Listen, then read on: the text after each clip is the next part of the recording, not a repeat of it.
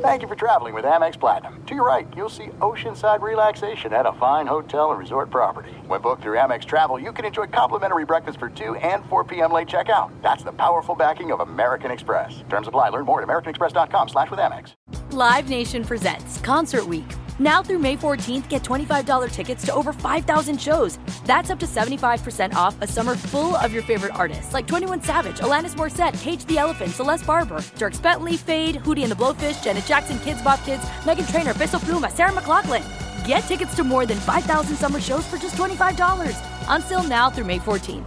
Visit LiveNation.com slash Concert to learn more and plan your summer with Sean Paul, Sum 41, 30 Seconds to Mars, oh, and Two Door Cinema Club. Superchargers, headlights, and more with over 122 million parts, eBay Motors has everything you need to maintain your vehicle and level it up to peak performance. And with eBay Guaranteed Fit, your part is guaranteed to fit your ride every time or your money back. Stay on your A game with all the parts you need at the prices you want. It's easy to bring home huge wins. Keep your ride or die alive at ebaymotors.com. Eligible items only, exclusions apply.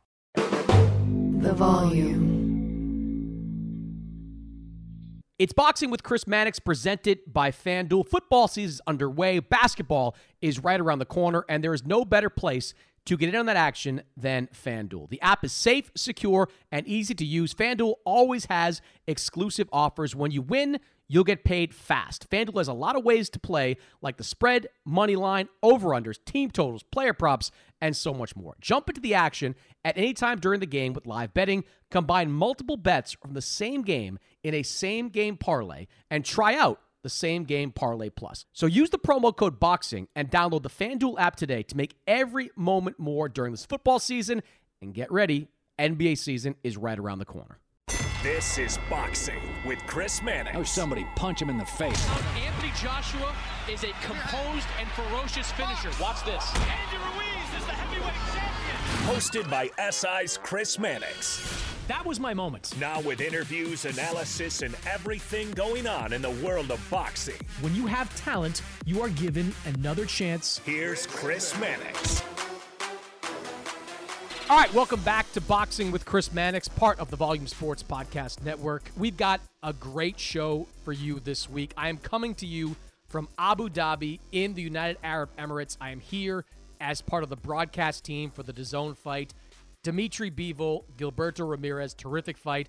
I'm going to get into that and much more with my guest this week.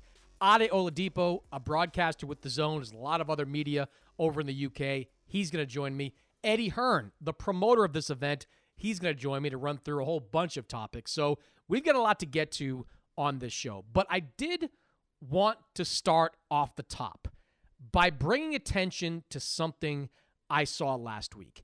Last week, on the undercard of the show headlined by William Zepeda and Jojo Diaz, you had a super bantamweight fight between two undefeated prospects Hector Valdez, who was the Golden Boy promoted prospect, and Max Ornelas, who is a free agent prospect, also undefeated, both 15 and 0.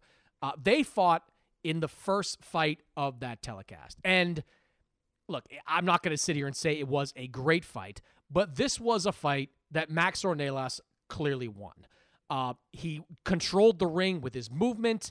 He landed more punches. His combination punching was effective the eyeball test just told you that he won the fight. Yet at the end of the fight, two of the three judges scored the fight for Valdez 97 to 93. They effectively gave Hector Valdez 7 of the 10 rounds.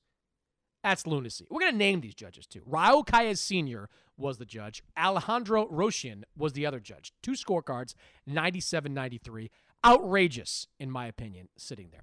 I bring this up because this happens way too much in boxing. And when this happens, you've got the lives of fighters that are screwed, negatively impacted. I spent some time talking to Max Ornelas during the week. He knew how big a moment this was for him. He knew that if he won this fight, he was probably going to get signed by Golden Boy. He would be ranked in the top 10 in the 122 pound rankings and he would have some structure to his career after operating without much over the last few years. Now he doesn't have it. he's not going to get signed by Golden Boy. He's probably not going to get a rematch. I give the WBA credit. They're one of the sanctioning bodies I criticize a lot, but in the aftermath of this fight, they actually ranked Ornelas in the top 10 because they saw what everybody else saw uh, in that Max won that fight. I, I just bring this up because we can't forget when stuff like this happens because this is the true awfulness of boxing. Because at the main event level, if a guy loses a fight and the scorecards are iffy, more likely than not, if a guy's fighting in a main event, he's going to get other opportunities. It sucks for him. Don't get me wrong, but he's going to get other opportunities. Max Ornelas may not get opportunities like that again. He might not. Um, hopefully he does because I hope other promoters watching saw that he's a talent at 122 and deserves uh, to be signed and promoted the proper way. But there are countless examples of fighters like Ornelas who have been robbed by judges and wind up losing tens of thousands, hundreds of thousands of dollars, some cases millions of dollars in long-term earnings because of poor judging. Max Ornelas won the fight last weekend. He did. I'm not saying this to criticize Valdez, who's a good fighter. He just didn't know what to do with Ornelas in that fight. His movement killed him. He couldn't cut the ring off, and that's why he deserved to lose. Ornelas deserved to win, and he didn't. And we need to pay attention when shit like this happens because there's too much bad judging out there and too little accountability when there is bad judging in boxing. So let's remember when situations like this happen who the judges are and what the response is from the commissions, from the promoters, from everybody involved when bad judging happens in our sport. All right, that's my speech to top the show. Now, my conversation with Ade Oladipo. All right, have you been able to sleep yet? No, struggled, struggled. Um, it's just all over the place. There is no normal going to bed at 10, waking up at 7, getting my good 8, 9 hours. It's like waking up at 2. Um, why I'm up at 2 in the morning, I, I don't understand. I felt awful. We're recording this. Ade Oladipo is here. DAZN broadcaster does a great job for the network. Um, I, I, we're recording this on Friday morning. I'm still completely fine. Oh, is it Friday? It's it's Friday. It's Uh, Friday. Officially, it's Friday morning in Abu Dhabi. We are in Abu Dhabi, the site of Dimitri Bivol versus Zurdo Ramirez WBA light heavyweight title fight, and uh, hopefully by Saturday night. Mm. Well, I we will- have to be. I will be fo- be ready to go. And this is straight. Like normally, coffee does it for me. Like you know, normally a, a, pot, not a, not a cup, by the way, a pot of coffee, and I'm like, yes, but no, it's not. It's having the opposite effect for some reason. How is caffeine making me fall asleep? That's when you know there's a problem. Well, I, I've been waking up at like three in the morning the last two nights, and like the only thing Netflix will let me stream is Seinfeld. so I'm just I'm just streaming old Seinfeld episodes. Yeah, that's like, crazy. It's it's Yeah. something else. But uh, we are here in Abu Dhabi where Bivol Ramirez will take place on Saturday on DAZN. You know, being here in this region again, Mm. I was here for AJ Ruiz part two. It, it got me thinking, like, is this the future of boxing where all big events are going to take place in the Middle East? Because we've had AJ fight twice here. Yeah. Bivol Ramirez, Eddie Hearn made it clear this is the first of several more to come. Yep. Mm-hmm. Championship series, championship level fights in Abu Dhabi, and it seems at least possible that Tyson Fury, Alexander Usyk winds up here at some point next year. Is this just kind of the future of boxing now? Yeah, it seems so, right? I mean, look, I don't want it to be. I think you, you miss the hardcore fans, the the working class fans that are needed in the sport. Whether it be in America, where you get the, Mexicans, the Puerto Ricans, the um, in, in English, you get the English fans. They're going to miss out. But yeah, I mean, look at the events that you just mentioned that have happened, the events that are going to happen. If AJ, so if Fury Usyk happens, it will happen over here. The money on offer is too big, and these guys seem to be able to splash the cash without no fear of the fight not making a profit. And once you can do that, and a promoter knows you can do that, they're going to want to come and bring their events here all the time. So, yeah, it's a shame. I mean, I was at the AJ Usyk as well, and it's a different type of atmosphere as to what it was in Tottenham. And I know people are going to say, but Tottenham was a bigger I stadium, mean, we got to be get clear. that. It, it's it's bad. Like Yes, it, yeah, it's it's not. not, good. No, like no. AJ Ruiz two, af- after being at AJ Ruiz one, Madison Square Garden, which Mm. was one of, if not the best atmospheres I've ever been in all of Yeah. boxing. To go from that to AJ Ruiz two, where it, it just felt like you're I don't know how to describe it. it. It was a bunch of people there that weren't really invested in the product. And when you have Yeah. that, you don't get any kind of real energy in the crowd. No, no, no. And I'm not going to mention names, but I've been. I was out last night and speaking to people that are trying to get on the guest list to come. No interest in boxing. Just want to be at an event. Like honestly, no interest in boxing. It was weird hearing the names. I'm like, you don't know or like boxing, but yeah, I just want to be here because there's an event in Abu Dhabi, and that's what you're going to get. Um, so it, it is a shame that it's happening. Um, but look, boxing's a, a worldwide sport, and in order to grow the sport, I guess it needs to go to places like here. Um, Do you buy that though? Like Eddie says that a lot, like trying to grow the sport. I, I look, Eddie's a great promoter. I Mm. don't know that he cares so much about growing the sport as much as he cares about the big paycheck. Mm. No, no, no. that- you- You're right, actually, on that Yeah. because like, I've questioned Eddie, and I said, "Well, why are we not doing events in Africa, Hmm. where there are boxers out there and fans of the sport out there? Why are you not going there?" The simple reason is because there's no money. So, if you want to grow the sport, let's do smaller events in Africa to show and prove that you want to grow the sport. So, I'm with you. It's a lot of BS, but. Um, Look, it just seems as though this is all inevitable. Um, you you mentioned the championship series; they're going to do more events here. Every fighter seems to want to come here because they know the paychecks are bigger, and I don't blame the fighters, but the promoters need to get a hold of it because we can't miss out on those big events at the O2 Arena in London, MSG, you know, traditional boxing hubs, and I think they're the ones that are, missing out on great fights like this. Like, like, do the people of Abu Dhabi really care about Bivol Ramirez? you know who would care? People in Southern California. There you That's go. who would care. There you go. It's a massive light heavyweight fight, and I, I, I've walked around and I, I barely see a poster about it. People don't really know about it. People don't know it's happening. So it's a shame. Well, there's a lot of branding on the way in. Like on the drive from Dubai to Abu Dhabi, it felt like every quarter mile Mm. Oh, really? there was Yeah, some kind of it? Okay, poster on the way in. So there was some decent branding. But as I'm driving in, I'm wondering who are they branding to? Like it's not. That's the point. There's a right? lot of buildings out here. Yeah. The not a lot of people in those buildings, I should say. No, no, no. Right. I, I, I've tried to look at cheap property here because it's empty. Everything's available, right? But um, look, as long as the fighters, and I've always said the, the fighters first, the fans second. I know it's probably a mix of that, but the, as long as the fighters are getting paid, and they were happy to quickly mention thank you to Abu Dhabi yesterday in their press conference. As they should. Big As check should. coming Big their way. checks coming both for all of them, everyone in the fight card. So um, I think to answer your initial question, this probably is the future of the sport. is there any way to counteract it in your mind? Because I've been thinking about this for a few days now, and for years we had promoters trying to get into the Middle East. Yeah. Eddie was, if not the first, one of the first, certainly the first to bring a big event Yeah. in many, many years Agreed. to the Middle East. And now that we're there, the floodgates are kind of open now. And I don't know how you close them. I don't know how you can convince fighters to take 60, 70 cents on the dollar in order to have an event in London or in New York Mm. or in Las Vegas. Vegas might be a little bit different because of the site fees. You can probably still get Yeah, big time yeah. events there. But as long as there are, you know, look, I don't know what the total number for the, of the money Abu Dhabi's putting up for this event, but it's got to exceed $10 million at least. Mm-hmm. Oh yeah, it, uh, it's in got that. to absolutely. And if you are a fighter, I mean, I I heard so many fighters yesterday in the press conference saying this is like a holiday. They're loving it out here. The families are out here. They're not going to not want to come out here. So a, you're getting paid more. The- The weather's great. They like being out here because they almost feel like they can get their job done without being disturbed by friends and family.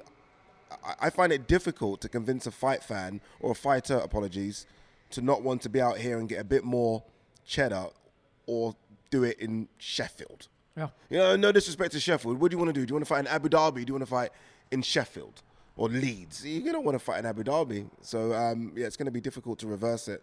I just hope that some promoters or maybe some of the big name fighters that already get paid 20, 30 million can think, okay, look, we're getting paid enough. Let's do one at home.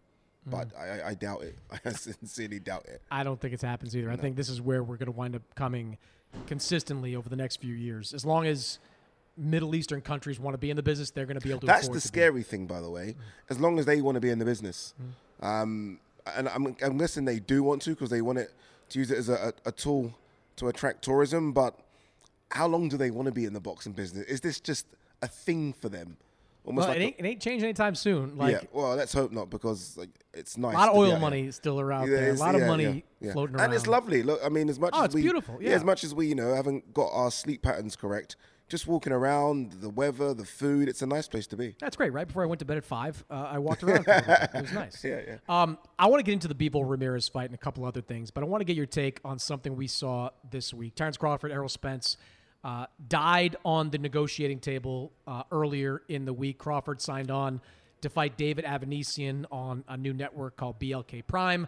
Errol Spence is set to announce his next opponent at some point in the coming days. But these two guys, they got on Twitter and Yeah. they talked all about hedge funds and uh, who has a boss and who doesn't, and certain amount of splits and revenue. All things that got to be honest.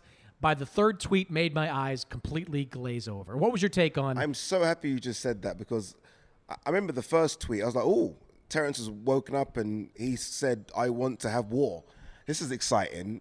And then Errol responded, and Terrence Twitter responded- war. You meant- yeah, you meant Twitter yeah, war, Twitter yeah, war, as opposed to physically. Yeah, and and I was like, I'm tired. I'm done. I, I all I all I cared about was seeing you guys in the ring, and not this he said she said back and forth BS.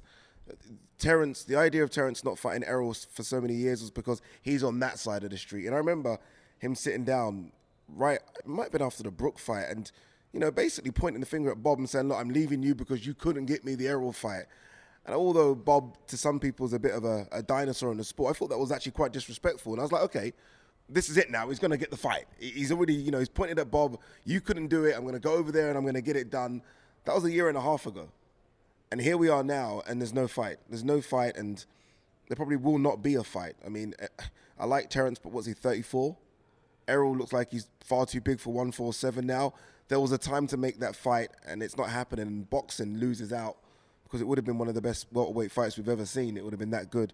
So ultimately, I don't know who's wrong and who's right, but we miss out. Fight fans miss out because it was something special. And that there, that alone should be put in some sort of museum, and and it should just be labeled boxing.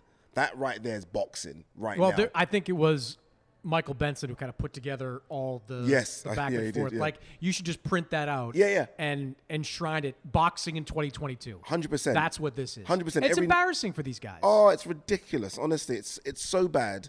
Um, but you know, this is this is kind of unfortunately what we've just come to expect. Like when a big fight gets announced, it's almost a jaw dropping moment for us. Like wow, you know, like oh, Caleb Plant's going to fight That's- Benavidez. that's what I felt this morning. Yeah, I was like, huh, what? Where's that come from? I- and that's how it should be. Forget all the negotiate. We don't we, as much as fans like to be carried along. Sometimes with negotiating. Sometimes we just want a fight announced.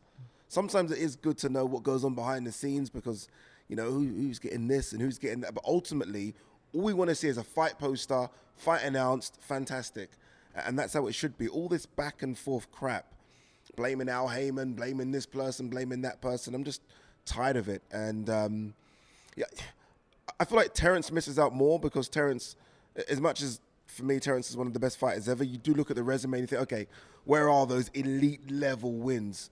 And he wanted one, and he probably would have got one, I think.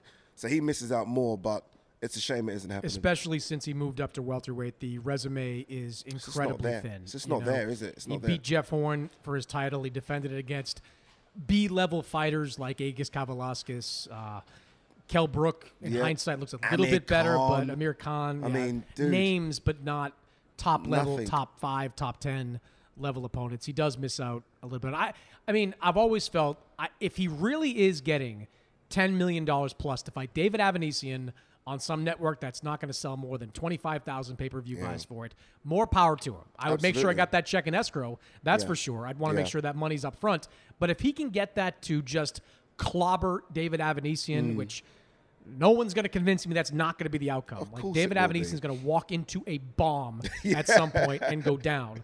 Um, so, so if he can get ten million dollars for that, good for you. But I feel like that was the final nail in the Spence Crawford column. Uh, yeah, yeah, coffin. yeah. It has to be. Again, as I said, one because of age, two because now there clearly is a, an issue with both of the fighters in terms of negotiating. So there's like like beef between the two, and um, I honestly believe uh, look, Errol will probably fight Keith, and then I think Errol will probably move up or do what Errol does. I can't believe Errol is still at 147. He was in the Olympics at 152. Makes no like, and he went down. You don't often see that from guys Yeah. at the Olympic level. Usually, it's the progressive move up. I mean, he is a huge Massive. 147 pounder. massive. And look, we know for a few years he didn't live the life either, right? You'd see him out of events and just behaving like a bit of a, a kid. But now he looks like he's sort of knuckle down and lives that life. But yeah, he's, he's massive for 147. And that's why I felt like it, it had to happen now. Now.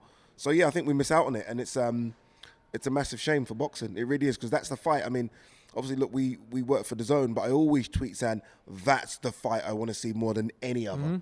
Um, regardless of the network we're on. So yeah, it's a big shame that we ain't going to see it. Well, the lesson and the takeaway to me is don't do that. Don't go on Twitter and start like letting the receipts out on the table. Stupid. Like don't it doesn't you're not going to convince anybody. Like Yeah. people that believed Crawford was the reason for Spence Crawford blowing up are not going to be convinced by Crawford declaring that he had a 50 million dollar offer from a hedge fund, which is a little shady to begin with. Yeah.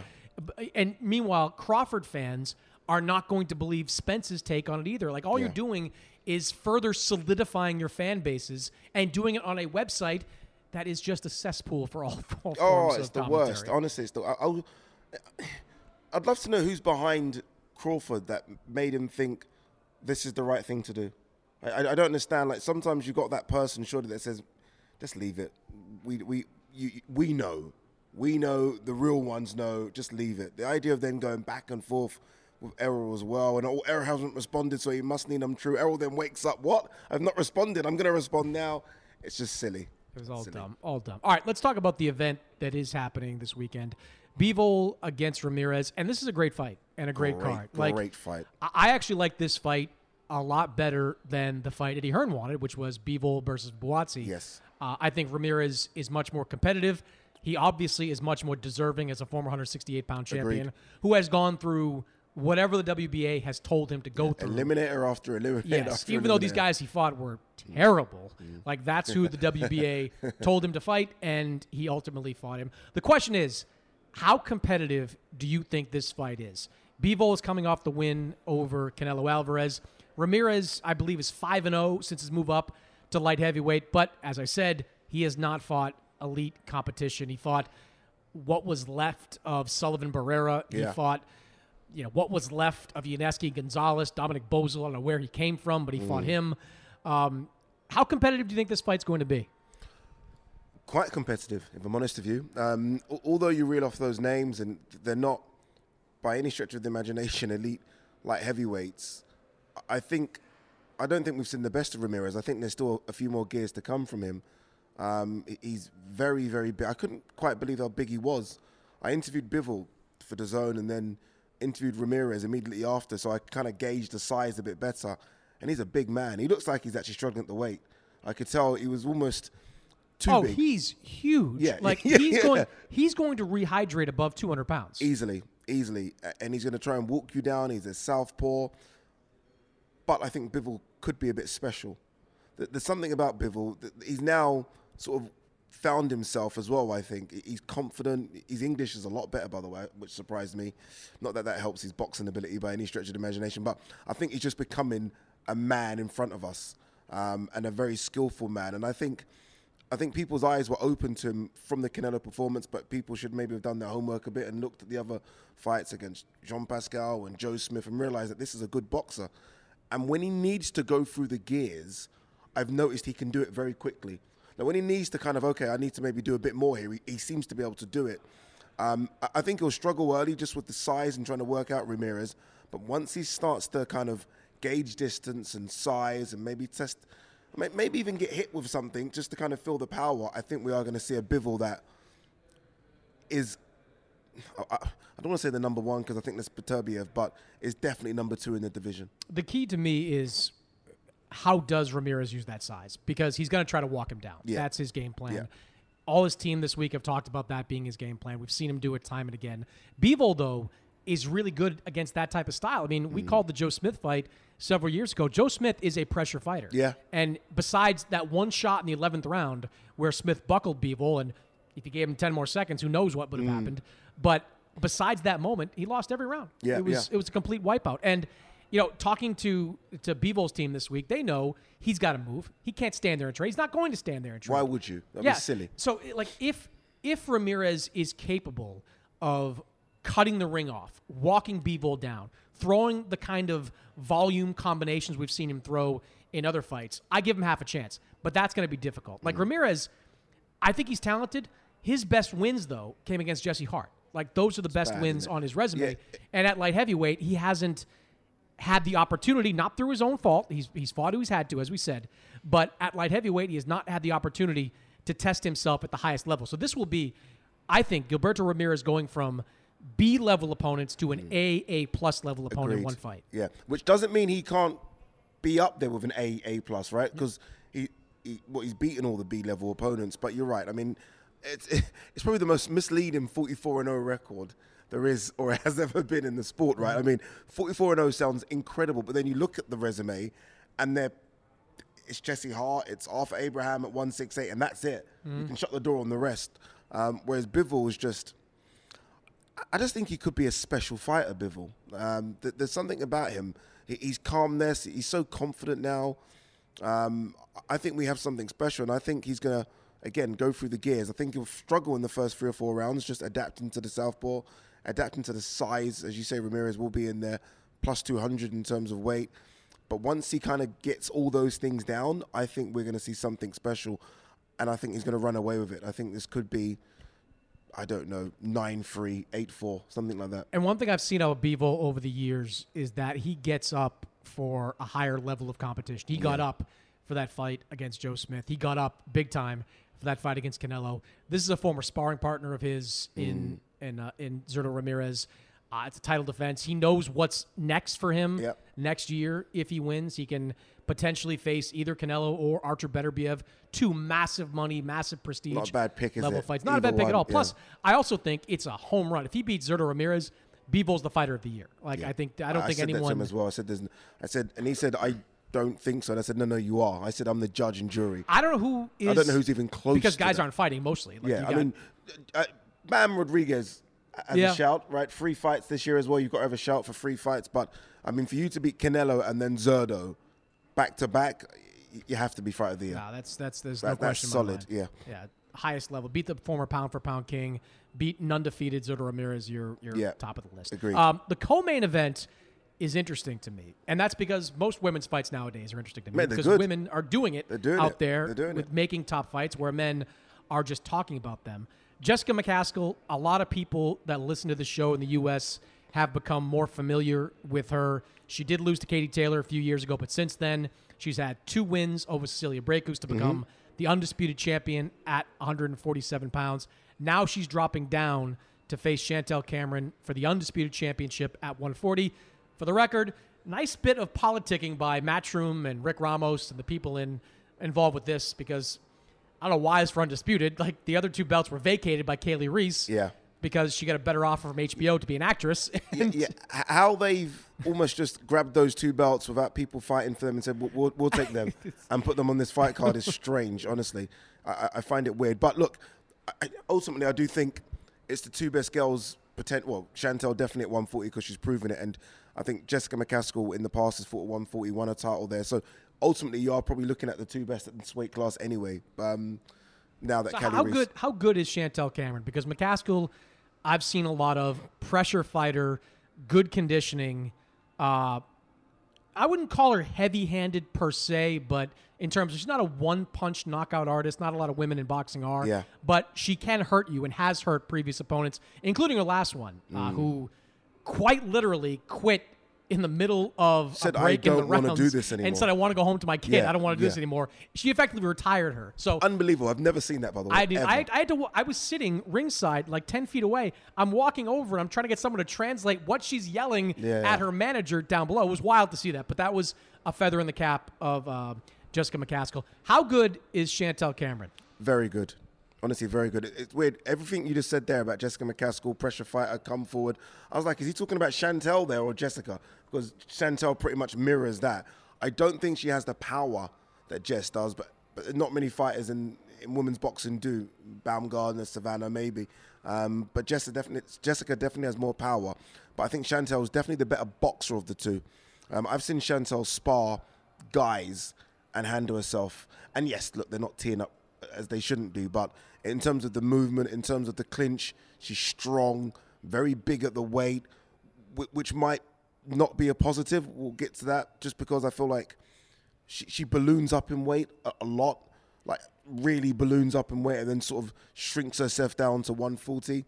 But she is very, very good. And in the UK, people have been begging to see her versus Katie Taylor because they think she's the one that should and can beat Katie Taylor. So, look, she's very good, very confident, trained by Jamie Moore. She's in a good camp, she's around good people. And I think they think this is her time. I think they think that, you know, Jess has maybe had her time. What's Jess now, 37, 38? Right around there, yeah. I, I Yeah. think she might be 38, yeah. Yeah, and I think sh- they think that Chantal is now sort of the fresher of the two and the one that's going to go on. But How concerning to you is that ballooning up in weight? Because I've heard that too from mm. you know different people around Matchroom and around the UK boxing scene. And whereas you see McCaskill, and even though she was fighting at welterweight, she was fighting at 144, 145. Making 140 is not a problem for her. She really is a natural 140 pounder. Mm. With Chantel, like, is it a concern that between fights maybe she's not as disciplined as she needs to be? yeah, I think I always think I don't care who you are. I think that will come to hurt you down uh, down the line. We've seen fighters live like that, and it just it just doesn't work. It- I, I've never understand it. Like this is a short career. Do whatever you want to do after after boxing when you're done in your mid thirties. Fine, but in between fight camps, live like a fighter, live like an athlete. That's the problem with fighters in general. It's almost like they feel because they only fight two or three times a year, like they're part-time athletes and they can do whatever they want. You can't, especially when it comes to making weight. But I think this camp, like seeing her fight Bustos and seeing her sort of in between fight camp and seeing her now, I think this is probably as disciplined as she's been. So she's obviously taking this very, very seriously, and she knows she has to because in front of her is a dog in Jessica McCaskill, um, which surprised me why Jessica McCaskill was such an underdog in this one. But um, I think for this fight, I don't think it will matter going forward. They've got to put they've got to put a stop to it. But I think for this fight, she's really trained her butt off. So I think I think she's good for this one. I think she is. Where does the winner of this fight, in your mind, land in the Katie Taylor queue? Like, you know, Katie, Katie looks to 2023 and starts to assess what the best fights are for look, if she fights the winner of this, she'd have a chance to become an undisputed champion in two weight classes. You know, Katie is mm. consumed by legacy, consumed by being in big fights. She's been in with Jessica before. That could be a decent U.S. fight if she wants to go back and fight there. But I would assume a matchup with Chantel would be huge in the UK. Yeah, that's that's the one. I think if Jess wins, I don't I don't think they're going to try and go down the Katie Taylor Jessica McCaskill route again. I, I don't know why. I know Jess is desperate for it. I, I- don't think Katie is so much. uh, Why would you go and revisit a fight you've already won? Maybe that's a that's her thinking. Um, but if Chantel wins, she's desperate. My, my only sort of question with that, and I, I spoke to Katie about this already, about going up and weight again. She's only been up to 140 once, and that was against Linardatou, and she didn't like it. She she got bullied in that fight a lot. So 135 is, is perfect for her. You get fighters like that. I, I've always thought, remember watching Carl Froch back in the day at 168. Never wanted to go to 175 when I thought it was there. No, 168 is my weight class. We just so saw with Golovkin in a way. There you go, right? I don't think it made a big difference in the Canelo fight, but Yeah. he's 160 pounder. 160 through. pounder. And I think Katie's that as well. Katie's just, I'm a 135. So it goes back to that weight discussion with Chantel. If Chantel wants to fight Katie, I think Chantel will have to go down to 135. She will. Or maybe you could do it at like 136 and Maybe. call it for the all the belts. At yeah, yeah. I Oh, mean, both that, weight classes. Yeah. that's kind of what they do. But Yeah. I- think they want the Chantel one. Look, Katie wants to go to Croke Park. I- spoke to her after her last fight, and that's what she wants. The the Shan- I, I- I know Katie's the star, and Katie can probably do eighty thousand tickets, but you need the right dance partner. And I think as much as Eddie will try and sell the Chantel fight, the only dance partner is Amanda Serrano. well, be, be a meteorologist for me for a second there. Like, when can you do a fight in Croke Park in the UA, weather-wise? Like, when is it okay to do a fight out there? Because that would determine when she can fight there, obviously. Yeah, you, you- you're looking really between April and August. So that's that's that's the window of when you get decent weather. Again, we're in Abu Dhabi here. You're not, you're not getting anything like this, no matter where in and what time in, in Ireland. But around April to May is when you can do it, and I think that makes sense for Katie Taylor. So Katie Taylor, I feel like she might need longer camps now to get into it because she is coming towards. She had she's you saw her fight. You were at her fight. Um, she's still standing in the corner between rounds, Yeah. and that's a leg issue. Like I remember being in the locker room, after the Serrano fight, and she had been standing for half of it, then sat in between rounds before. And I asked Ross uh, Enamait, her trainer, and he's like, "It's because of the leg. The calf. Wow. We're, we're trying to keep it uh, from tightening up." And, and causing her more problems. So her standing up between rounds was Is that what it's for? See, it's I a physical thing. that. Yeah, it's a physical Yeah. thing. As we've seen it a little bit of it. I think. I mean, after the fifth round of the Serrano fight, you had to sit down because you were Yeah. just was just exhausted.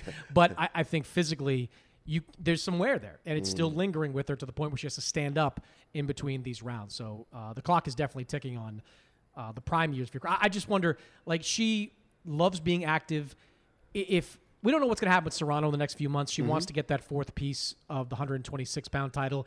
It sounds like the WBA is going to accommodate her and order that fight to happen with Erika Cruz, but I'm missing something here, Chris, because I, I know Jake was talking about this as well. Like, she was undersized, and look, she clearly was undersized because she can make 126. she's taller. But yeah, she's she- taller. and she's fought comfortably at 140 before. Yeah, and I mean, let's be honest. For, for lots of that fight, she kicked Katie Taylor's behind. So I'm like, what, what am I like? Get back in there and do it again. Like most people, like I thought Katie might have nicked it, but that could be my sort of um, my bias towards Katie Taylor. But a lot of people thought Amanda won that fight. So I'm like, roll the dice and go again. Honestly, I thought Katie was hurt numerous times, and I.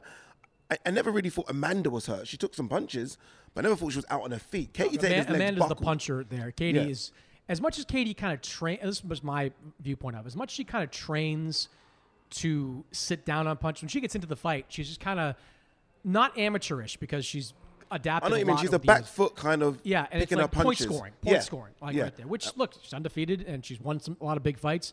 That works. Uh, Amanda sits down on a lot of her punches. She throws a lot of punches too, more than Katie even. But she sits down a lot of these shots. She's a hitter. Mm. Yeah. One of maybe three, four women tops she that are hitters in boxing. hit. Yeah. She can hit. hard. another name that they brought up for Katie is Alycia Baumgardner as a potential I'd almost like well. to see her get that fourth fight Choi for the fourth piece Yeah. the 130 pound title, Yeah. and then you can go up as undisputed versus undisputed. Mm. That to me makes more sense. I if we're gonna do an in between fight for Katie Taylor, I don't. I'd rather see her fight Cris Cyborg. Like, Yeah. give her the crossover fight. Like, she's desperate for it's Cyborg. They wanted to do that in Vegas. Like, uh, Yeah. Or they they were trying to make that uh, this year.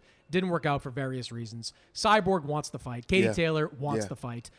Katie Taylor wins lopsided Oh. fight. I don't care as long as how much bigger Cris Cyborg Yeah, is. Katie Taylor wins that fight lopsided. Cris Cyborg, tremendous mixed martial artist, not a boxer. Not Seems all. like a wonderful person too, but not a boxer. Mm. But that's what Katie deserves, doesn't she? Like, give her the, the. She's hugely popular gimme over there, Yeah, where she can she make a seven figure paycheck and get herself a high profile but easy win. Yeah, it's a great shout. I mean, they, they've mentioned her. They've mentioned Holly Holm as well. But yeah, I'm with you. Especially Cyborg had a she made her boxing debut, didn't she, recently as well? So she's good to go. Um, funny though, as much as Katie will destroy her, I'd love to have seen Katie versus sort of the version of Cyborg seven years ago, when she would literally just was a madman or a mad woman. Apologies, just would have she would have thrown a, a thousand punches around. That cyborg doesn't exist anymore. But yeah, I, I, I agree. Give her that, an easy fight, and then we wait for Croke Park. We wait to see how all the pieces fall into the puzzle. Um, but I, I'm desperate to see her versus Amanda again. I'm actually desperate to see her MSG. That, and people got upset when I said that at the interview, just because Croke Park is 99.9% going to be Irish. And I, I didn't mind the split at MSG, half Puerto Rican, half Irish. And you don't normally get that at boxing events. It normally is sort of one, one fan base only. It's very rare where you're going to get a 50 50 split and fans going at each other. And, and I feel like it deserves that again. But um, look, the money's going to be at Croke Park. They're going to go Croke Park. Or do they come Abu Dhabi? Do they come to the Middle East? I Katie's. I don't think She Katie- I don't do think it. Katie's coming. She to would- yeah, I don't, you know, I don't think that's. Katie's not coming. I, I don't think that for various correct. reasons, but I don't think Katie Taylor I is uh, is taking that that uh, that route.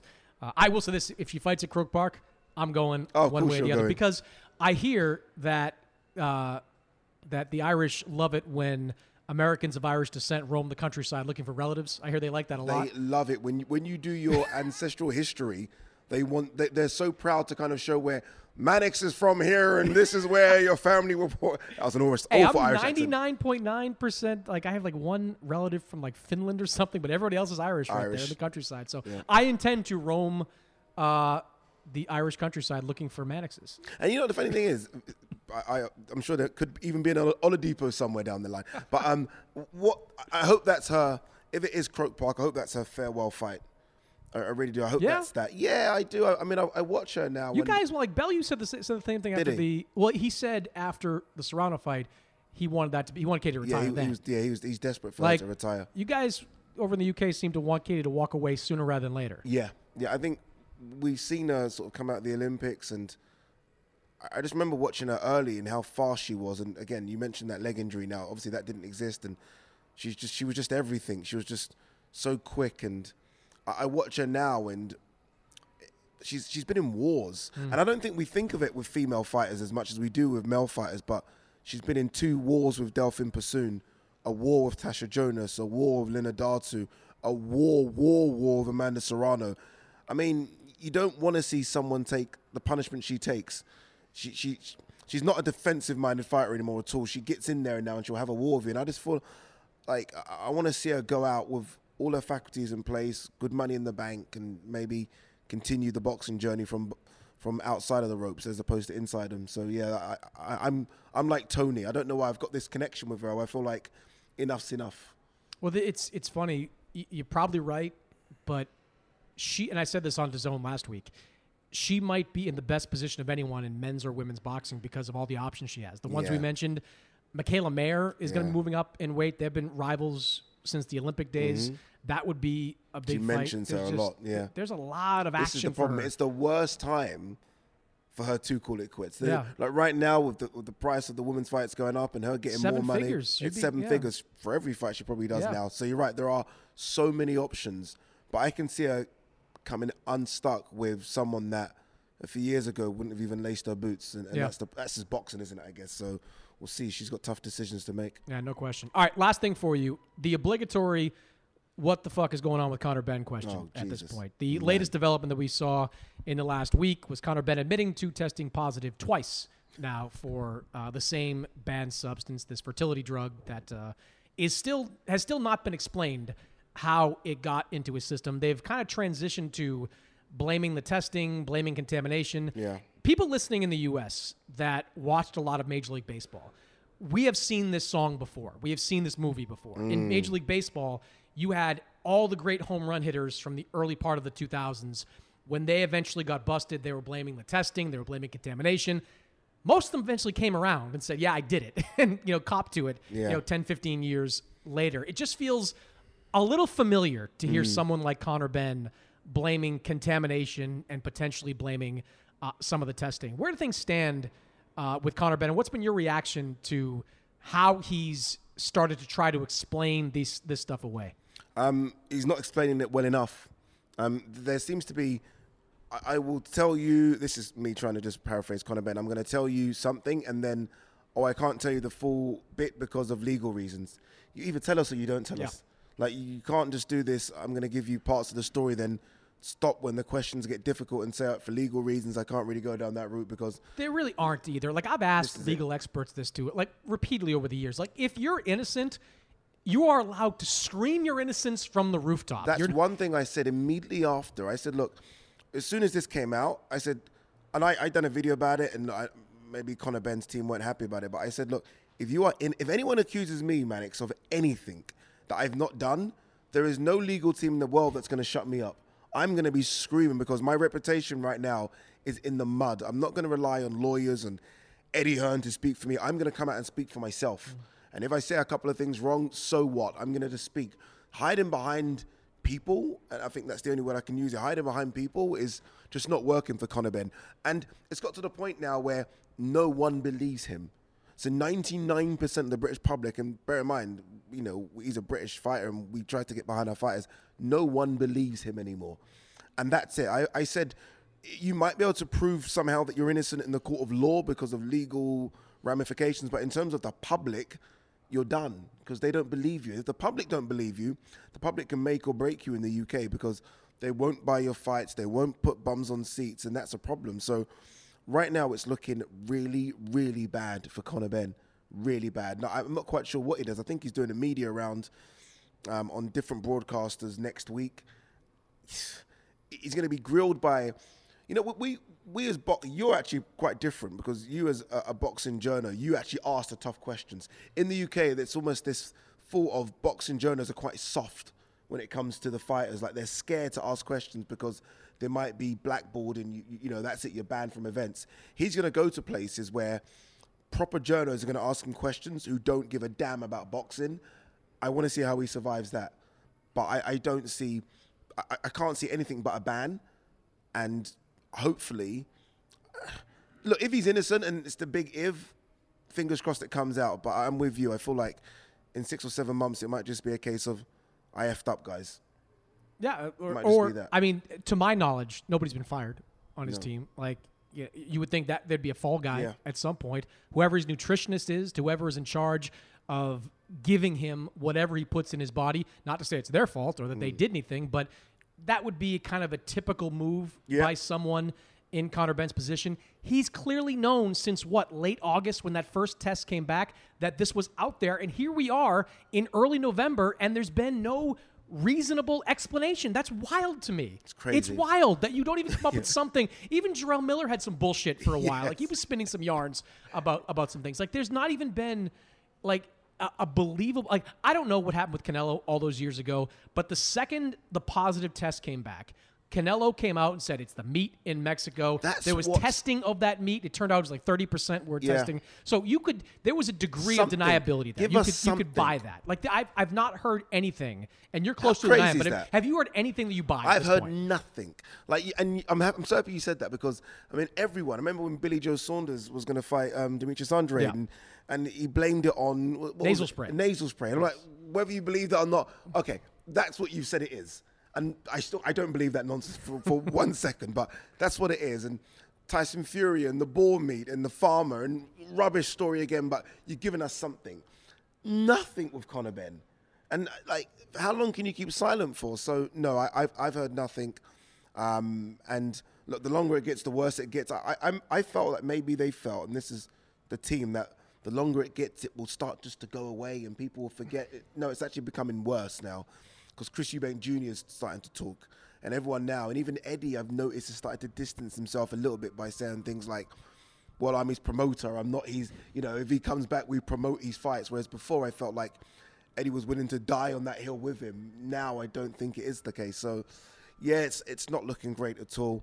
Um, he's obviously given up his British Boxing Board of Control license, which, again, I'm guessing someone's advised him to do. And the conspiracy theorists amongst us are like, well, if he's done that, is that because then he can't be banned by them? And what's the reason for him to give it up? So, It was a, it was a tactical move. Like Jarrell Miller wasn't initially banned for the Joshua test because he was he never had fought in New York. He wasn't licensed yet in New York. So it was a it's a bit of a loophole. But whenever he tries to come back, we know this. He's going to get tagged. Like he's not going to be able to fight anywhere credible. He Mm. can fight somewhere to fight, but like he's not going to fight in, you know, the Caribbean or, or something No, like that. no, of like that's not going to happen. Agreed. So uh, here's the last p- point I would ask you: Do you think he fights in 2023? No chance. No chance. Um, if, if he, no, I actually, I just don't. I don't. I, I think, I think they're going to be quiet about it. If I'm honest with you, and this again, this is my conspiracy hat on. Conspiracy hat on because boxing, as you know, is uh, the wild, wild west. I feel like he'll just be quiet, and there might be a ban, or almost like a silent ban that we don't know, and then he just comes back, and we're not quite sure what's happened, but he's, you know, behind the scenes, has been banned for 14 months, and he's just, oh, I, I'm back, and no, I wasn't banned, and boxing, honestly, boxing. It's so disappointing though because that was such a big fight, um, and it was one that sort of we as British fight fans needed. We needed a big fight like that, and it was going to sell out the O2 Arena. It was going to do good numbers on the DAZN broadcast, um, and for that just to fall flat like that because of this. And so I think that's why it's almost unforgivable, and I think that's why the British public are really upset with him, just because everyone had been fully invested. All the shoulder programming was good. Everything was. I did a face-off which did over a million views. Like people were really like, "Oh my god, this is it." for that to happen four days before, or for it to be cancelled at least four days before, is just a kick in the teeth for everyone. all part of what's been a pretty crappy overall 2022. From It shore to it shore, has, hasn't it? From shore to shore, it's been bad. It has, hasn't it? We I thought that about as well. I was thinking that as well. Like, what's really happened this year? And I'm not much. we had a decent much. start, kinda. Yeah. And then the last six months, nothing. The fall has been outside of what we're doing here on Saturday and December. Chocolatito versus Yep. Estrada Part Three. That's a great fight. Mm. Not a lot. It a bit a very bare fall. And at this point, start of 2023 ain't looking a lot better. yeah, yeah. Uh, can I ask you a question? Yeah. Any movement on the Ryan Garcia Gervonta Davis fight? So, what Oscar's saying is true that the deal is basically done. The framework is done. I reported this a week ago, week and a half ago, that it was done. Um, now the question becomes how does it get done on the broadcast level? Is it can it get done with a co-distribution, which is mm. what DAZN wants? Yeah. Or is there some kind of financial package that PBC and Showtime can put together that it, it wouldn't be this, but it would effectively be buying DAZN out? Like, is there something they can do to make that happen? I mean, a lot of people have kind of glommed on to this idea that Ryan Garcia doesn't have an exclusive contract with the zone. Well, he does have one with Golden Boy. Golden Boy has one with the zone. Mm. It's a distinction really without a difference. And if it wasn't, there wouldn't be talks about Yeah. a buyout Yeah. of some kind. Obviously, I think DAZN prefers to do a co-distribution. And look, honestly, it's not that hard. Mm. It's not ideal for Showtime because they take a little bit less of the pie, Yeah. but it's not difficult to do. And some of the biggest fights we've had in the last eight, nine years have been co distributions. Pacquiao versus Mayweather, Yeah. the two Fury Wilder fights, big events. UFC and Showtime got together to do Conor McGregor versus Floyd. It's not difficult. It's just a little bit more pain for the networks mm. because they don't get as big a slice of the pie. And boxing fans don't care about that. Like they don't. If this falls apart because the networks can't figure it out, the network's going to take the backlash. Yes. Not the promoters, uh-huh. not the fighters. This has become a network issue that needs to be resolved. And look, we do sit here working for DAZN. People can say we're biased all we want, but DAZN is trying to make it happen. Like they, mm. they're trying to work and do a deal involving Showtime. At this point, Mayweather Promotions, Al Haymon, Showtime are not inclined to do a deal with this side. It's crazy. Again, again, it's crazy. And if, I, I'm the zone, so Ryan Garcia's our next big star, right? I mean, behind Canelo and AJ, he's that guy. That there's no way I, I don't want to be involved in this. Nor should they. I think No- they, they no- paid no him like almost ten million dollars last year Yeah. to fight. Like you don't just walk away. Neither should Showtime, by the way. Showtime shouldn't have to walk away from Gervonta. They've done his last eleven fights. They deserve to be involved in this fight as well. It's not Mayweather versus Pacquiao, but it's a fight that will exceed five hundred thousand pay per view buys. 100%. How many fights out there will do that? Crawford Spence might not do five hundred thousand. It's a better fight, but it might not do five hundred thousand. Agreed. Ryan Garcia, Gervonta, is just. It- It's what it's the injection the sport needs, and I mean, look, if Should be a trilogy. Oh, could be anything. Honestly, could, could literally these guys could fight at 140. They could. Gervonta doesn't have the frame for 147, but he certainly has the, the, the girth. He could go up there as well. But yeah, I mean, if if I'm if I'm the zone and I look at the situation with Devin Haney, where we came over and we, you know we built this Devin Haney Mm-hmm. fighter up, and then he's gone and become undisputed on another network. We're not letting that shit happen again. There- There's no way. So no, I think they need to continue the fight for this one. It's a shame. Look, again, it goes back to boxing. It's a shame if it falls apart because of the, the networks, but I think both Showtime and- and DAZN should almost be fighting for this one.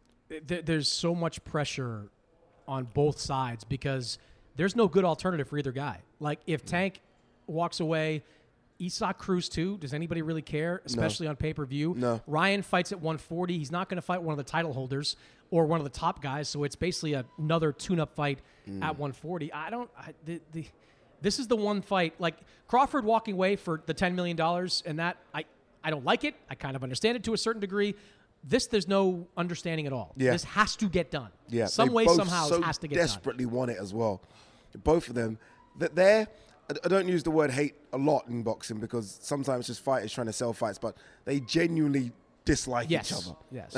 and they both have fight changing power. Like you can oh. sit there and say Gervonta's more experienced, whatever. Ryan's got his chin up in the air, but whoever lands first probably wins. Yes. Like that's just the way it goes. They both have completely devastating power. Two different fan bases as well. It, it it'll be fantastic. Oh, build where up where be would that fight take place? L.A. Probably LA. Ryan and Gervonta do well out there. Mm. Ryan's a West Coast fighter. Gervonta, to his credit, sells anywhere, but Yeah. Ryan has mostly sold in Southern California. It's a big fight at Staples. No, actually, no. Oscar said this, and he's right. Vegas. They, they actually have, and I was told they agreed as part of the promotional pact uh, on a January date in Las Vegas. So Vegas, they'll put up a big site fee for it. You'll get all the people from Southern California traveling there. Just a major event. Fantastic. I, I, can't I can't allow myself to get excited about this. I can't do it. I can't do it. Ade Oladipo, follow him on social media. Check him out on Saturday as part of the Zone broadcast. Bivol versus Ramirez. Always good to catch up, man. Cheers, brother. Thank you very much. And when we come back, my conversation with Eddie Hearn. There's no distance too far for the perfect trip.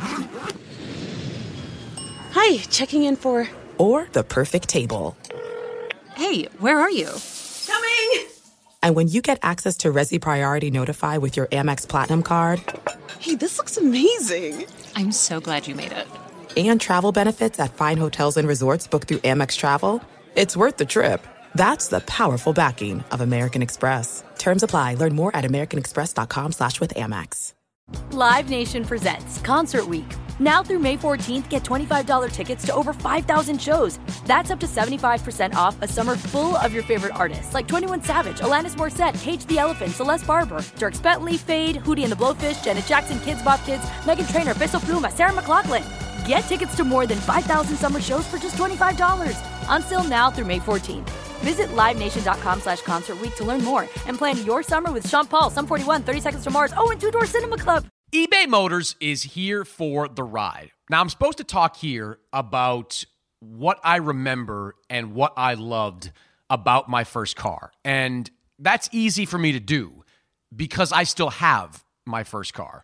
And as long as it keeps running, and so far so good, I intend to have that car probably until the day I die. Uh, that's how much I love that car. It is like a child to me. Now, it does require some upkeep, and that's why I'm grateful for a place like eBay Motors. With over 122 million parts, you can make sure your number one ride or die stays running smoothly. Brake kits, LED lights, roof racks, bumpers, whatever your baby needs, eBay Motors has it. And with eBay Guaranteed Fit, it's guaranteed to fit your ride the first time, every time, or your money back. Plus, at these prices, you're burning rubber, not cash. Keep your ride or die alive at ebaymotors.com. Eligible items only, exclusions apply. Well, the NBA season is underway, and it's the perfect time to download FanDuel, America's number one sports book. Because right now, new customers get a no sweat first bet up to $1,000. Plus, FanDuel is the only sports book that's giving all customers three months of NBA League Pass when they make a $5 bet. You guys know from listening to me, following me, I am an NBA guy, and gambling has become a big part of the NBA landscape. It's competitive out there at the moment. And at the moment, you've got some teams like Utah, Portland, teams that you didn't think were going to be that good. They're good. Teams that you thought were going to be good, Philadelphia, aren't quite as good. So, some interesting places to make bets right now. FanDuel has all your favorite bets from the money line to point spreads to player props. You can even combine your bets for a chance at a bigger payout with a same game parlay. Plus, with live betting, you'll get updated odds on games that have already started. The FanDuel Sportsbook app is safe, secure, and super easy to use. So download FanDuel today and use promo code BOXING to get your no sweat first bet up to $1,000. Make every moment more this season with FanDuel, official sportsbook partner of the NBA. All right, Eddie Hearn is here. We are both in Abu Dhabi. Eddie is in undoubtedly more luxurious confines than I am in at the moment. But we're here for the Dimitri Bivol, Zurdo Ramirez WBA light heavyweight title fight. That's a fight you can see on Saturday on DAZN. Eddie, you are becoming a mainstay in the Middle East. Uh, how are you enjoying this visit? It's been tremendous. I mean, um, look, we know obviously there's a lot of people trying to do a lot of fights in the Middle East. Few ever materialize. Actually, I think we're the only promotional company that's managed to deliver any big fights in the Middle East yet. And we've had two experiences in Saudi Arabia for the World Heavyweight Championship, and, and Saturday marks a new journey with Abu Dhabi and the DCT here in a long-term partnership for the Champion Series. And I think we got a hell of a fight. You know, a hell of an undercard as well. We're gonna have a huge crowd at the Etihad Arena. I'm really excited. You know, it's quite nice to be popular, Chris, really, for a week, you know, and uh, just come somewhere where people actually are genuinely excited about what you're about to bring to their country. And and I, I really feel like the Middle East is going to be a pivotal market and territory for the sport of boxing over the next few years, and we're delighted to be here to stay. So elaborate on that a little for me because Ade Oladipo and I were discussing this earlier. Is this the new normal where if you have fights of a certain level, it's likely that they're going to wind up in Saudi Arabia or in Abu Dhabi? Is this going to be kind of part of the boxing ecosystem moving forward? Well, it'll definitely be part of the ecosystem. I mean, I, you know, there's only so many fight nights that, that they're looking to do. So obviously, there's and there's a multitude of, of major fights a year. So it's not like you know we're going to see boxing disappear from United States and the UK. I just feel like this will be another stop on the the map for global boxing. And you know, obviously, they're very aggressive. They want to bring the big fights here. Um, and yeah, I just think you know, some people, you, know, you have to understand the world's a big place, right? And and just because boxing's been in Madison Square Garden for many years and and the MGM Grand doesn't mean that every big fight has to go there. Now, you know, at, at, the end of the day, not every big fight can be housed in the Middle East. But I certainly think, you know, our plan will be to stage four events here next year, you know, and I expect to see potentially Usyk against Joshua, sorry, Usyk against Fury in the Middle East, you know, in Saudi Arabia. So, yeah, they, they want to be players in the market for big fights. And, and with that being the case, you will definitely see this become a, a, a solid destination for big time boxing. It's great that fights get made, and this fight probably got made in part because of the financing from the government here. It's also great that uh, fighters are getting paid, you know, good money as they are in this situation. But how do you balance, you know, kind of taking fights out of organic locations and what you might lose as a result of it, whether it's a sold out crowd at Wembley? A fight like this uh, in a vacuum, it would probably do a really good crowd in Southern California, where Ramirez has has developed something of a fan base there. How do you balance that with with being here and being in organic locations? I think it's just the start of the process. You know, every market that you go into that where you see boxing develop and grow has to start somewhere. I mean, the fact is, we'll have over ten thousand in the Etihad on Saturday night. I think the the atmosphere will be fantastic. You've just seen UFC here two weeks ago. It's one of the best UFCs that we've seen in terms of atmosphere. They did the NBA the week before. They've got Formula One next week. You know, at the end of the day, you have to educate the audience. Now, we know that in Los Angeles, there's a lot of fight fans. There's a lot of, you know, Hispanic fight fans, Mexicans that are going to come out and create a great atmosphere. Boxing is something that is embodied in their history, you know, and their culture. So obviously over here, it's not.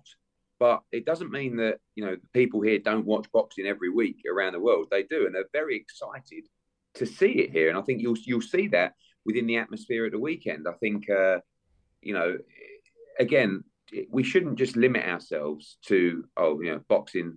Boxing is in London, and it's in you know, boxing is a global sport, and we have global ambitions with DAZN. We are, you know, I keep saying it, and I always normally say, you know, I don't, I don't want the credit, but I actually do want the credit like we are the only global promotional company. You know, we are staging fight nights in different countries virtually every single week. Who is doing that? Who has ever done it before? You know, a couple of weeks ago, we were in the UK, then we are in Brisbane, then we are in Mexico, then we were back in London last week. Now we're in Abu Dhabi, we're in Cleveland next week. We go back to London, then we go to Phoenix for Estrada Chocolatito, Leeds for Warrington Lopez. Like, you know, this is a pretty special project and journey that we're on. And we have ambitions to raise the profile of the sport in every key territory that we feel has potential. So, yeah, I don't, you know, I'm not saying you're going to get an atmosphere like you would in downtown LA for this fight, but you're going to get a pretty wild atmosphere. And there's a lot of people very excited to see boxing launch it. There's a lot of positives to what you just said there. Um, at the same time, there's a lot of negativity right now in boxing. I mean, that what we saw this week with the Twitter spat between Errol Spence and Terrence Crawford, I thought was the worst possible thing that could have happened between hmm. those two guys. We're seeing less and less optimism, at least publicly, about Ryan Garcia and Tank Davis. How do you feel about where boxing in general is right now? Look, I think how many times have we seen over the years in boxing? You know, you get a spell where three or four big fights that you want or one big fight that you want doesn't get made and everyone comes out and says oh i've had it with boxing and then all of a sudden last night you know, Plant against Benavidez gets announced, you know, whether that's a bit of PR or whether that's, you know, actually going to get an official date, which I believe the latter. Fantastic fight, great for boxing. And you'll just see, I feel like being in the industry, there is a bit more added pressure and potential glory now for making some really big fights over the next couple of months. So people have to understand that promoters want to make big fights. Like one, we have to for our broadcaster. Two, we have to for the sport. Three, we want to for the fans. Four, we want to make money.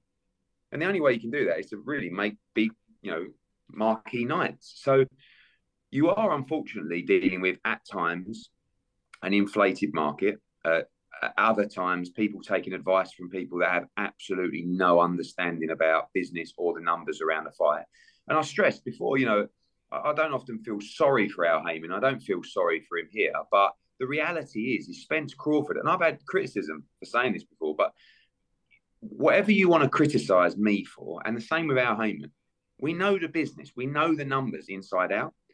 And the reality is, is that Spence Crawford is not that big to the wider world. It is a it is an unbelievable fight, right? In boxing, it's sensational. But the reason Al Haymon won't put a guarantee up for that fight is because he doesn't even believe in the numbers, right? So if you're budgeting that fight, I'm budgeting that that fight at 350 to 400,000 pay per view buys. That's where I'm laying my guarantee at. These guys are being told by some bloke who works in the local store around the corner that it does a million buys no problem, right? So and, and this is the problem. They're not prepared to take the risk on those numbers. And sometimes when you've got a fight that is supposed to be of a huge magnitude, you don't need to pay a guarantee. I go back to Fury Joshua. You know, the crux of that deal was done. No one asked for a guarantee because you know it's absolutely monstrous. But with a fight like Spence Crawford, you just don't know.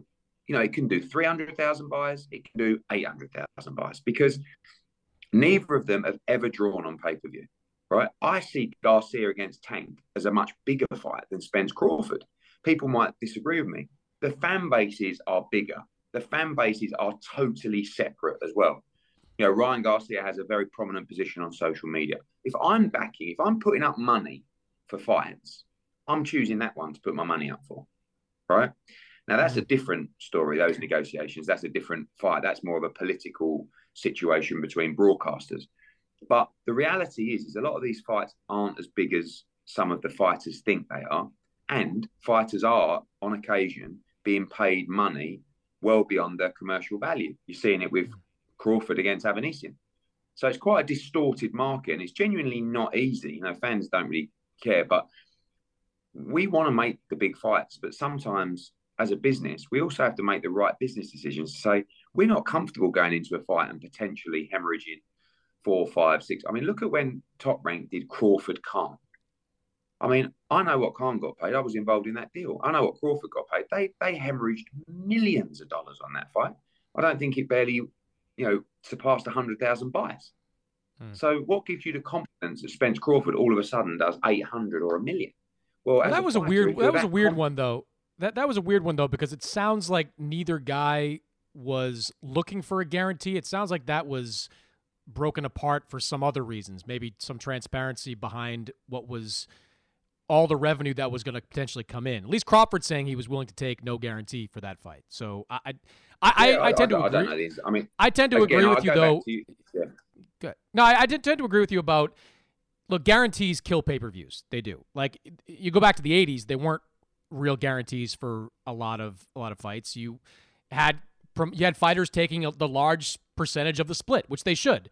Um, but with all these guarantees, somebody's going to lose a lot of money, and I don't know how you change that. Like, there's Crawford supposedly is getting guaranteed something like ten million dollars to fight David Avanesyan. Like, if you're, I don't blame him for taking that that money. No, that's sure. a fight he's going to win and by the, blowout. And if the alternative, you know, if the alternative is fifteen million to fight Errol Spence, unless you really don't care about the money and you really are chasing the legacy, then you take the Avanesyan fight.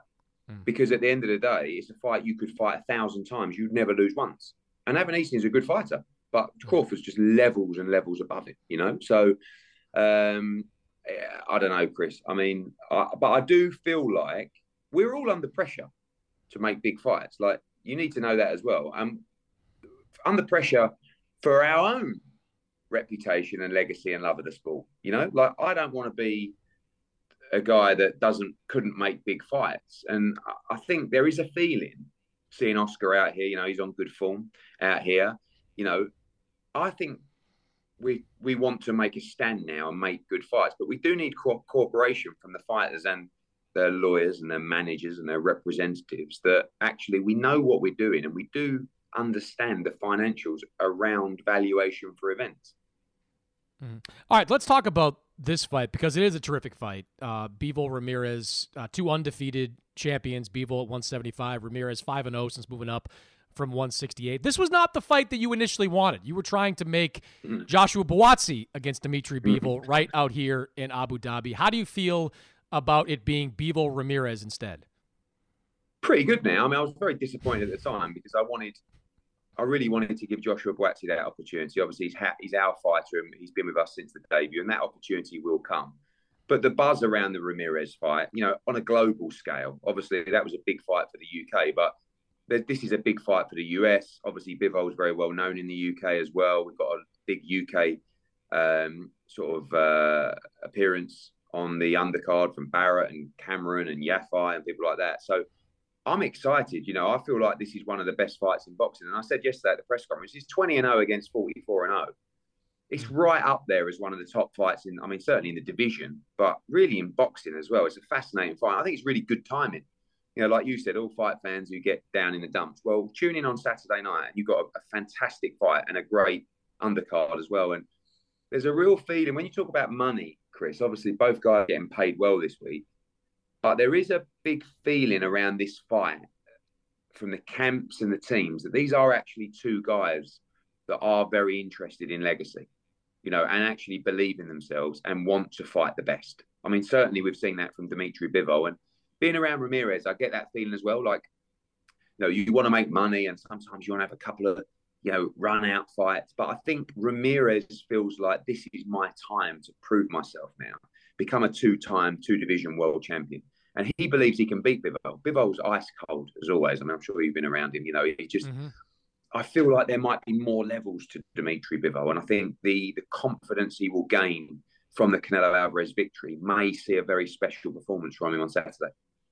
I think you're right that both these guys are consciously aware of legacy, that they are fighting for more than just a paycheck, even though they are getting big paychecks. And that's exemplified by Bivol basically running around all week saying he doesn't want a Canelo rematch, at least not right away. He's been pretty locked in on potentially fighting Artur Beterbiev next year for all the titles at 175. I mean, you work with Canelo. Canelo has said publicly many times he wants the rematch with Bivol. If Bivol wins this fight, uh, what's your level of confidence that we see Canelo and Bivol in the next one? Well, I mean, Bivol definitely has ambitions to be undisputed. I mean, listen, that might end up coming at 168. Who knows? You know, he talks about he looked very fresh uh, on the scales today. That's for sure. You know, and um, uh, look, at the end of the day, legacy is important, money's important, and and there is a certainly a, a degree of legacy as well around any Canelo Alvarez fight, especially the rematch. But I believe Dimitri Bivol is the best 175 pounder in the world, and he wants to prove that. I mean, Bivol against Beterbiev is an unbelievable fight. You know, but when you look at the schedule, I think he's due to fight Yarde in early February or something like that. Then you have Ramadan coming, I believe, sort of end of March, early April. That's going to keep him out till the back end of the summer.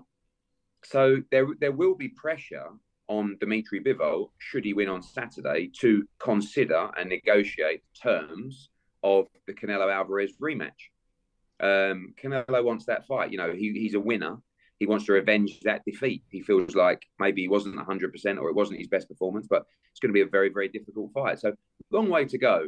And uh, I think a lot depends on the outcome and, and how everything plays out on Saturday. It was reported this week that Canelo had surgery on that left hand, something he said he was going to after the Golovkin fight. Do you have any kind of information about where he's at with that surgery, how long it's going to keep him shelved? Yeah, I spoke to him after the surgery. I think he was very happy with how it went. Um, he talked about being able to punch in two months. So I don't see, you know, certainly he's given me no indication. And I, think it's too early to say May's fine. But I believe you'll see him return in May because if he's punching, you know, towards the end of December, there's no problem being ready for a May fight. He's already training. He's already fit. Um, could that extend till September? Maybe. You know, he's had a, a, big run of fights, but I think he's very happy with how it went. And you know, knowing Saul, he'll be looking to and wanting to get back into the ring as soon as possible. Is he? I mean, he's never out of opponents, but you know, in the aftermath of the Golovkin fight, which closed the chapter on that rivalry, you look ahead and you see Bivol out there as a revenge fight. I guess he could campaign more at 175 for more titles, but is Canelo in any way kind of running out of really marketable opponents? I mean, he was chasing something a year and a half ago. That was the undisputed championship at 168. He accomplished it. What's kind of left for him out there? Well, I think he may be running low in terms of the kind of fights that really excite him. You know, like it, what one thing I've learned with him is it has to be a challenge, and it just has to be something that excites him, like voluntary defenses and stuff like that. I mean, it's all based on the fight, but certainly, you know, I think he's been calling out for the likes of David Benavidez and those kind of Charlo to have real fights and then build what would be a fight that would get him excited. Listen, if Benavidez beats Plant, I think you know Benavidez is a fight that would excite Canelo Alvarez. I agree. I agree. That's and it's good that that fight's been made. Same with Charlo. You know, he's never fought anyone, and if he comes into a big fight, Canelo has no problem fighting anybody. Um, for me, I think one of the things left to do in his career is fight internationally.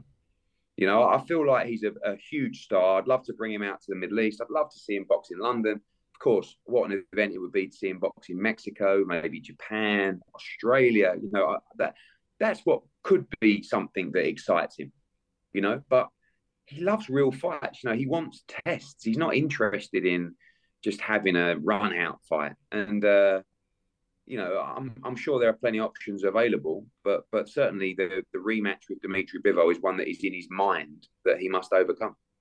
Uh, a couple things before I let you go. Uh, I, I, was at the press conference on Thursday, and you are all in on Galal. Like you are all in. Your chips are on the table yeah. with Galal becoming a superstar in this sport. You call him the best prospect in boxing. There are a lot of good prospects in boxing. Why are you so high on Galal? Well, it's the way that he goes about his business. I mean, firstly, anyone that wins an Olympic gold medal is an unbelievable talent. I mean, especially in today's world of amateur boxing he breezed through that really to win that. And you know, he's had two fights, right? He's had two 10 rounders straight off the bat. I mean, he's looked brilliant against, you know, top 25 in the world opposition. Now he has actually quite a big step up on uh, Saturday, guy that's ranked in the top 15 with a couple of governing bodies. I just see a fighter that goes about his work so effortlessly, you know, like bit like Jesse Rodriguez. And, and, you know, I look at that division now, and any division that you can take a foothold in, Jesse coming down to fight for the WBO, Julio Cesar Martinez, WBC champion. You know, Sunny Edwards is over with the IBF, and then you've got Galal Yafai could jump in, whether that's WBA, wherever it's going to be. And I, I just see fights like Martinez against Yafai, Jesse Rodriguez against Yafai, like they're big, big fights. But what, watch this kid on Saturday. You know, for people that haven't seen him yet, Watch the way he goes about his work. He's still, it's only his third pro fight, but you know, at the moment, he's not too concerned about getting hit, and that will have to change as he goes through the levels. But a real exceptional talent and ice cold as well, Chris. You know, like you get people like Dimitri Bivol, who I don't think his pulse went over 40 when he was sitting in the change room about to fight Canelo on Cinco de Mayo. Yafai's of the same mold, real special fighter.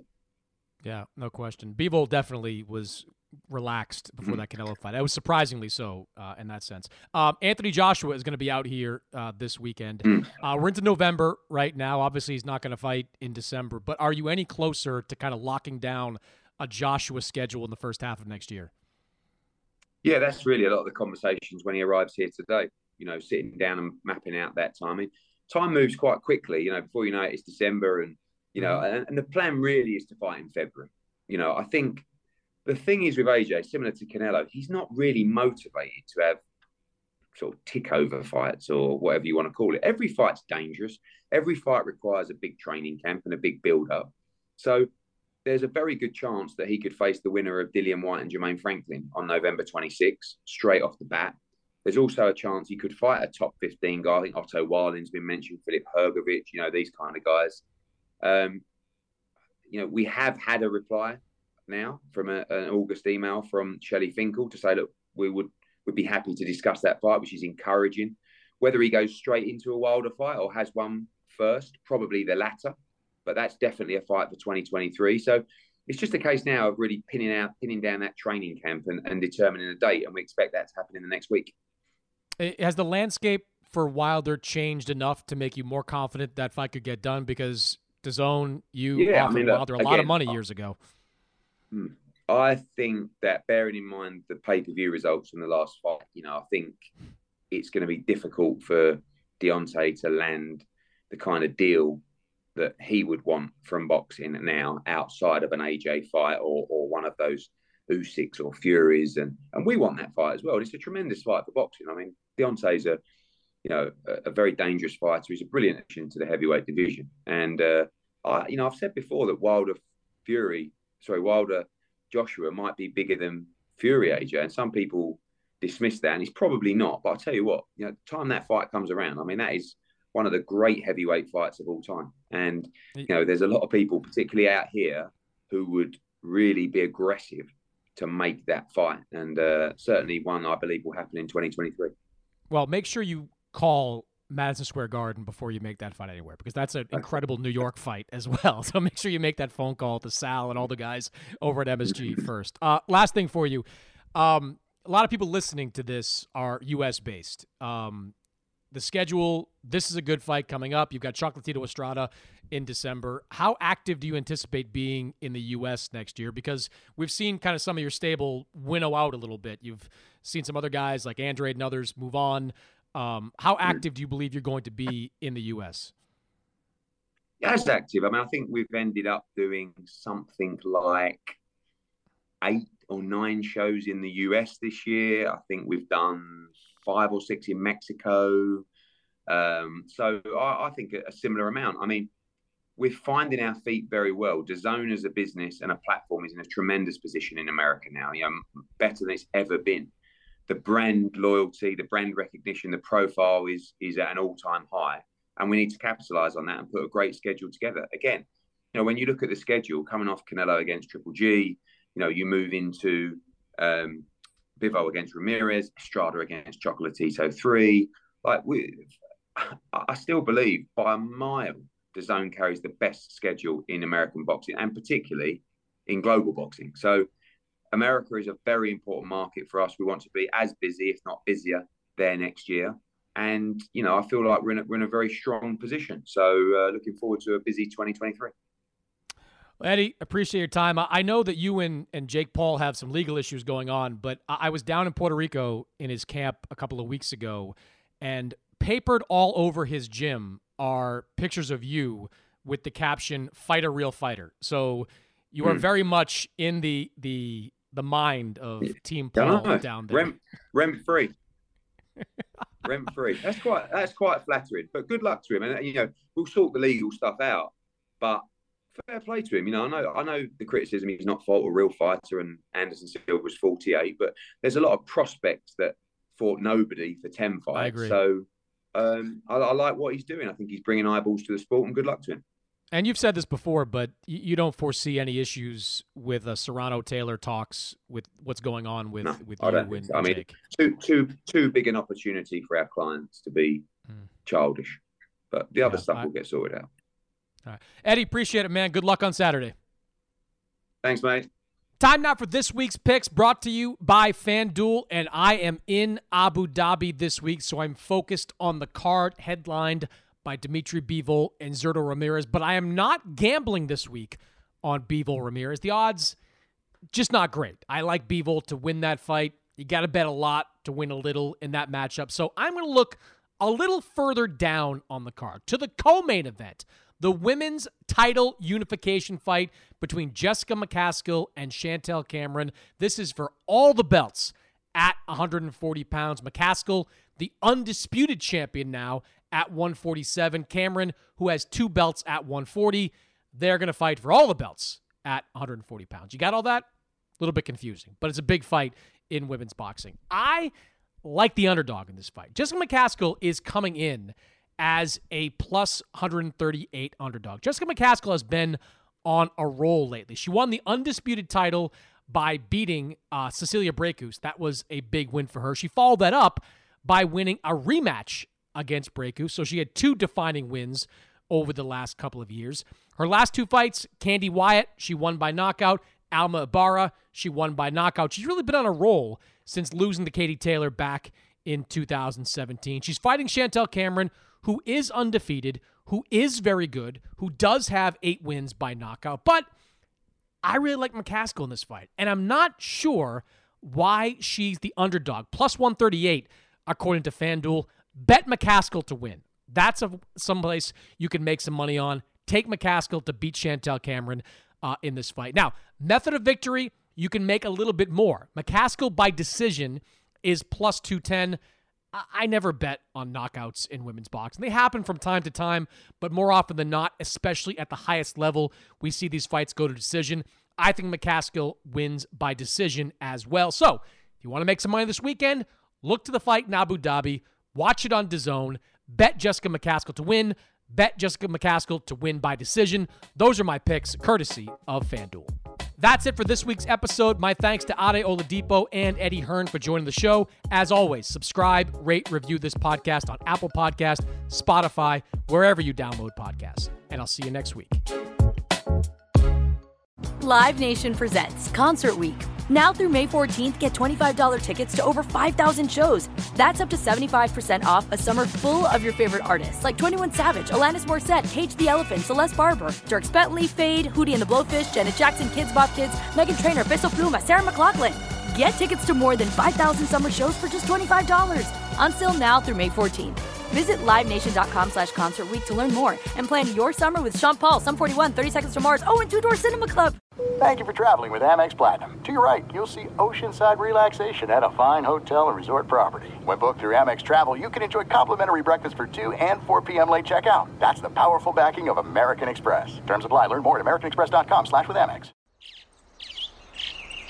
Getting ready to take on spring? Make your first move with the reliable performance and power of STIHL battery tools. From hedge trimmers and mowers to string trimmers and more, Right now, you can save $50 on select battery tool sets. Real STIHL. Offer valid on select AK system sets through June 16, 2024. See participating retailer for details.